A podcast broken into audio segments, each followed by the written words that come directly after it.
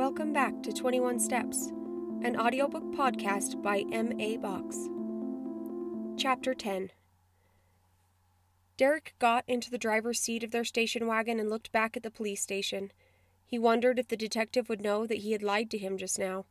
He also wondered why they were still so concerned with how Leslie had died. Even the autopsy showed that it was an accidental drowning and that there were no signs of foul play. Why couldn't they just let it go and let him try to get on with his life with his children? He knew that the more the detective looked into things, the more questionable Derek's reputation would become to the public and to the detective. Derek pulled out of the parking lot, thinking about all the things that had happened in his life that had led him to this point right now. Derek specifically thought of the night less than a year ago, shortly after Tyler had been born. He and Leslie had put the children to bed for the night and had gone to bed themselves. He had been having really bad dreams all week, and the sleeping pills he had been given weren't working. They had called the VA to schedule an appointment to try something new, but the appointment was more than a couple of weeks out. Each night they were just trying to make it through the night.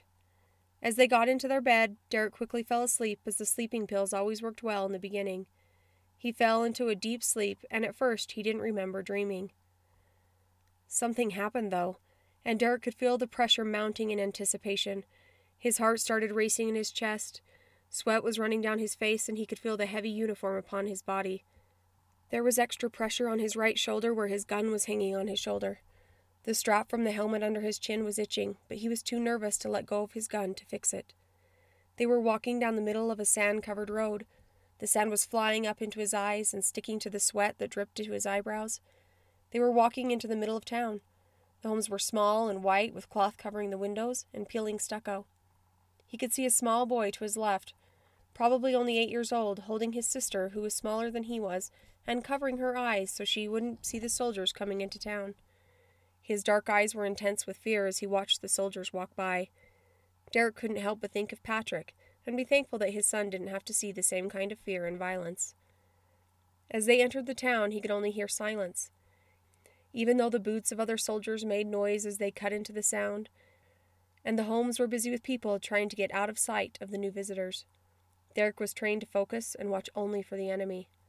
Out of nowhere, a loud crack broke the silence, and Derek ducked to the left. A bullet whizzed by so closely that Derek could hear the sound of it as it passed by him. A cry came from behind him as Derek ran to a nearby car to duck behind it for protection. Private Johnson was next to him behind the car, yelling out for the fallen soldier behind them. Johnson, focus, Derek said, and turned him back toward the sound of the gunfire. Private Johnson was a bunkmate to Derek and a great friend. He lived in Florida and had a wife and three children. He and Derek had talked about getting together for a day at the beach as soon as they left Iraq. He was a good soldier and a good father. No sooner had Derek turned him back for cover. A bullet went through the glass window of the car they were hiding behind and struck Johnson in the right side of his neck. The sound of glass shattering made even the gunfire seem like a distant sound. Private Johnson's face twisted in pain, and he yelled out as he fell back against Derek. Derek laid him down on the ground and put his hand over the wound on his neck. A dark red blood came through his fingers to run in streams down Derek's arm, making the sleeve of his sand colored uniform turn red. Stay with me, Johnson, Derek yelled desperately above the noise. Something touched his shoulder, and Derek reacted as the soldier he had been trained to be. He turned quickly and immediately grabbed the neck of the person behind him and held tight, looking into the deep brown eyes of the teenage boy he had seen earlier holding his sister, now holding a grenade. The boy's eyes were lifeless without hope and without feeling. He was dressed in a white shirt with a large neck that showed the tan color of his skin. He had on worn pants and a pair of slippers. He was drenched in sweat. Derek wanted so much to tell him to run away. There was another choice but at the same time he knew he couldn't change the world for that boy, so he wanted to somehow save the lives of those around him. At that moment, while he was thinking those thoughts and making that decision, he woke up and looked instead into the eyes of his wife, Leslie, who was crying and trying to yell. Please stop! Please wake up! It's me, Derek! Her eyes were filled with fear as she grabbed at his hand, trying to pull it away. Derek let go and began to cry as he turned from his wife and sat on the edge of the bed. His shoulders moved up and down with the deep breaths that he was taking. He felt anger, frustration, and embarrassment all at the same time. Leslie wrapped her arms around him, but he immediately pushed them away, crying and sobbing. saying that he was so sorry. He walked down the steps and out the front door to cool down and think. He sat down on the front steps and looked at the homes across the street. Derek hated that his life was this way and that Leslie had to live with it. He had asked for help over and over again and never received it. The VA was so overcrowded that Derek was just another number on the list, but to Leslie he was somebody. Somebody who loved her, but woke up in the middle of the night sometimes trying to kill her. It scared him, and he couldn't help but feel that somehow this was entirely his fault. He should be able to let it go. He should be able to move on and move forward, but he couldn't. Not without help and he knew he would never get help from the only place he could go. The VA was too crowded and not willing to do what it needed to do to save Derek and help him to live. Although Derek played it off with the detective that he had gone for help and it was not a big deal, there was so much fear and frustration tied to those visits, he knew he could never really share. Nobody who wasn't in his shoes could ever understand. The first time Derek had gone to the VA for help, he had been filled with so much hope. He had made an appointment, and although it had been a few weeks out, he thought that there must be a reason. It must be because they were so busy and would take the necessary time to be able to make sure each patient was taken care of. He remembered walking up the busy front steps of the large stone building and feeling so small, yet somehow feeling relief already that he was going to get the help that he needed. He entered into a crowded waiting room. The room was poorly lit, and the air was thick with the smell of people. He checked in at the front desk and showed his identification to the grumpy receptionist taking his paperwork. He sat down to wait in an old metal chair that looked like it was way past its intended use period, and waited. He waited for nearly an hour, watching others in the waiting room and trying to figure out what they were there for that day. When his name was finally called, a lump jumped into the back of his throat as nervousness and excitement took over. He walked down the dark halls to a small doctor's office room. It looked very much like a civilian doctor's office room, but it had an extreme feeling of sadness. Derek had never been to a doctor for psychological reasons, at least not since he was a young boy. He could barely remember those visits. He must have blocked them out, but he thought it was strange that he was in a regular doctor's room with an examination table and everything. A nurse came into the room shortly after Derek had arrived. She asked him what he was being seen for, and he told her that he was having trouble sleeping and was having really bad dreams.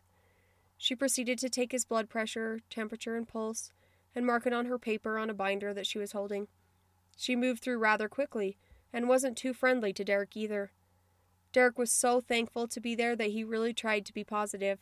He assumed she must be having a long day because she probably had so many patients to visit. She left the room after completing her tasks, and the waiting began again. Derek waited for over thirty minutes before the doctor came into the room. The doctor was older, with gray hair above his ears and deep wrinkles by his eyes and on his forehead. He looked tired, like he had been through a lot of long days recently. He shook Derek's hand and sat down on the round stool across from Derek.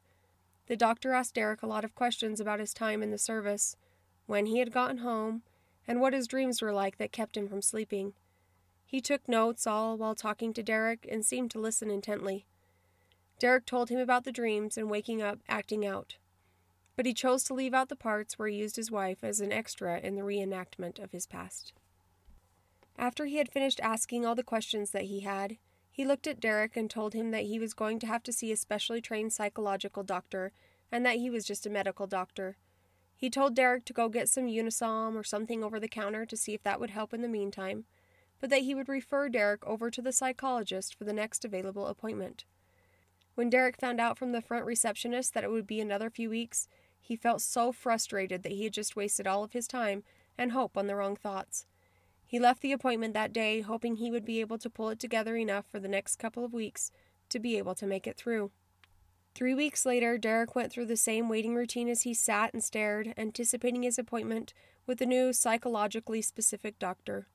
This time he was taken back to a small room with a couch instead of an examination table. He sat down across from a middle aged man with soft hands who asked questions and nodded while taking notes of everything that Derek said. Derek couldn't remember exactly what he looked like. He does remember being very frustrated at the situation, though, and wanting to take it out on the psychologist. The psychologist encouraged Derek that the situation he was going through was common for people who had returned from Iraq or any war situation, and that it was nothing to be ashamed of. He told Derek that he would be able to talk and listen to him, But he thought that Derek would need more assistance through the use of prescription medications, so he would have to refer him to another psychologist that could prescribe medication. Derek didn't know all of the terms, but he knew this meant he would be waiting again in order to get the help that he needed. One month later, when he finally had the appointment with a psychological doctor that could prescribe medication, Derek was already feeling like there was no hope. He didn't think this was going to be enough to be able to help him protect his family from himself, and that scared him. He came anyway, still holding on a sliver of hope. He met with the psychiatrist, and after only 30 minutes of meeting with him, he was given a prescription for him to sleep at nights and minor anti anxiety medication and sent on his way. He was told if that didn't work to contact them and they could make an appointment to try something stronger. It didn't work, and Derek had tried and tried again to get help and to have them actually give him a medication that could help him make it through each day. With the wait time in between appointments and the poor selection of prescription medication they were willing to prescribe, Derek wasn't able to get better. He continued to have bad dreams and not to sleep. Derek thought of this as he pulled out of the police department parking lot. He wondered how he would be able to get the help he needed to be a good father to his children. He still hadn't gotten the help that he needed, and that terrified him. He felt like a failure, and he felt ashamed. He drove the rest of the way to the hotel, feeling anger inside of his chest. He didn't want to be this person and knew he had to work very hard to be the father that his children needed him to be. He took a deep breath, knowing that he had done everything that he could do, at least for the day. He pulled up into the hotel parking lot, sat for a few minutes in his car to cool down, and then walked into the lobby. The lobby was filled with purple flowered carpet and strange lighting. He could see the swimming pool just past the front desk and could see his mother sitting on the edge near Tyler, who was floating in a green alligator.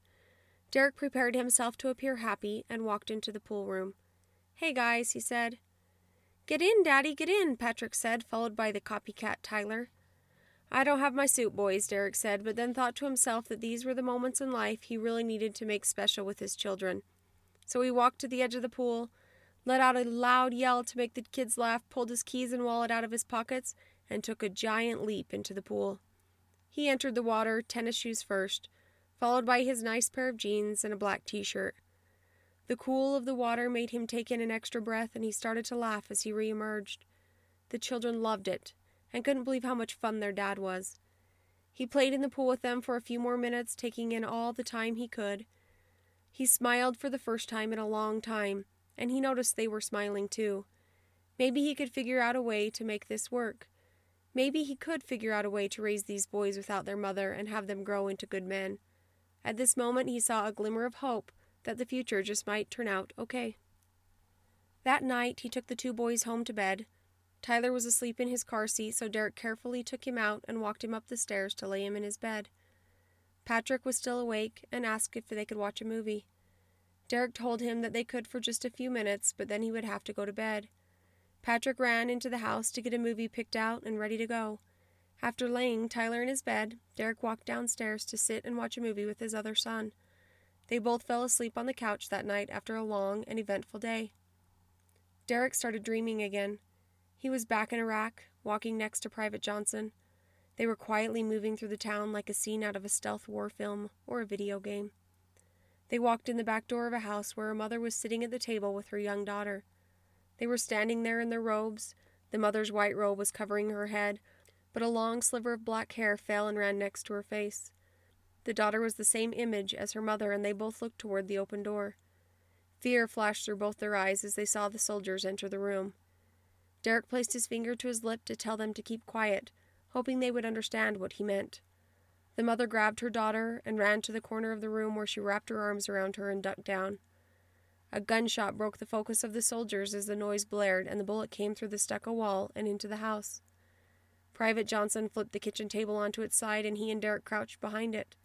Private Johnson had great instincts, and Derek was so thankful to be fighting next to him. The child began crying in the background, and Derek turned to tell her to be quiet. Blood was running down her face, and her mother was leaned up against the wall. The mother's chest was crimson with blood, and her face had turned pale. Derek knew what that meant, so he tried to stay crouched down, and he turned and ran to the women. He grabbed the young girl, pulled her away from her mother. He pulled her with him behind the table and put his hand over her mouth, telling her to be quiet. Her long, black hair was wet with blood, and she had tears running down her face. The feel of tears against his hand slowly stopped. She was quiet now, but you could see in her eyes she was crying out and scared. Derek woke up, realizing he was holding his son and covering his mouth. Patrick was looking at him in fear and beginning to cry. Derek moved him to the side, and thinking on his feet, he quickly made up a game where they were going to pretend that aliens were coming to get them and that they would have to be very quiet and hide. He grabbed the blanket from the couch and tied it around Patrick's neck.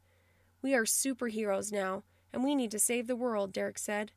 They moved for the next 30 minutes quietly around the living room, pretending to shoot and request backup. They ducked behind the couch, and Patrick hid underneath the red blanket on the sofa. They talked into pretend walkie talkies and used hand signals to tell each other where they should go.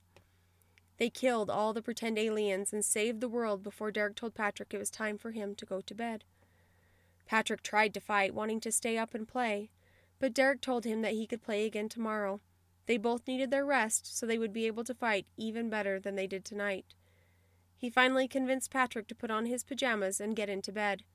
After finally putting Patrick to sleep, Derek went upstairs to the bedroom and sat on the edge of his bed, his feet dangling off the side and moving back and forth across the old carpet. He had been lucky, again. He had to be more careful. The next morning, Derek called the VA again for another appointment. He really needed to get some help so he could make sure that his kids would always be safe. He knew he needed another type of anti anxiety, and he also knew that he needed a sleeping pill, something that would be really strong to keep him asleep and in bed all night long.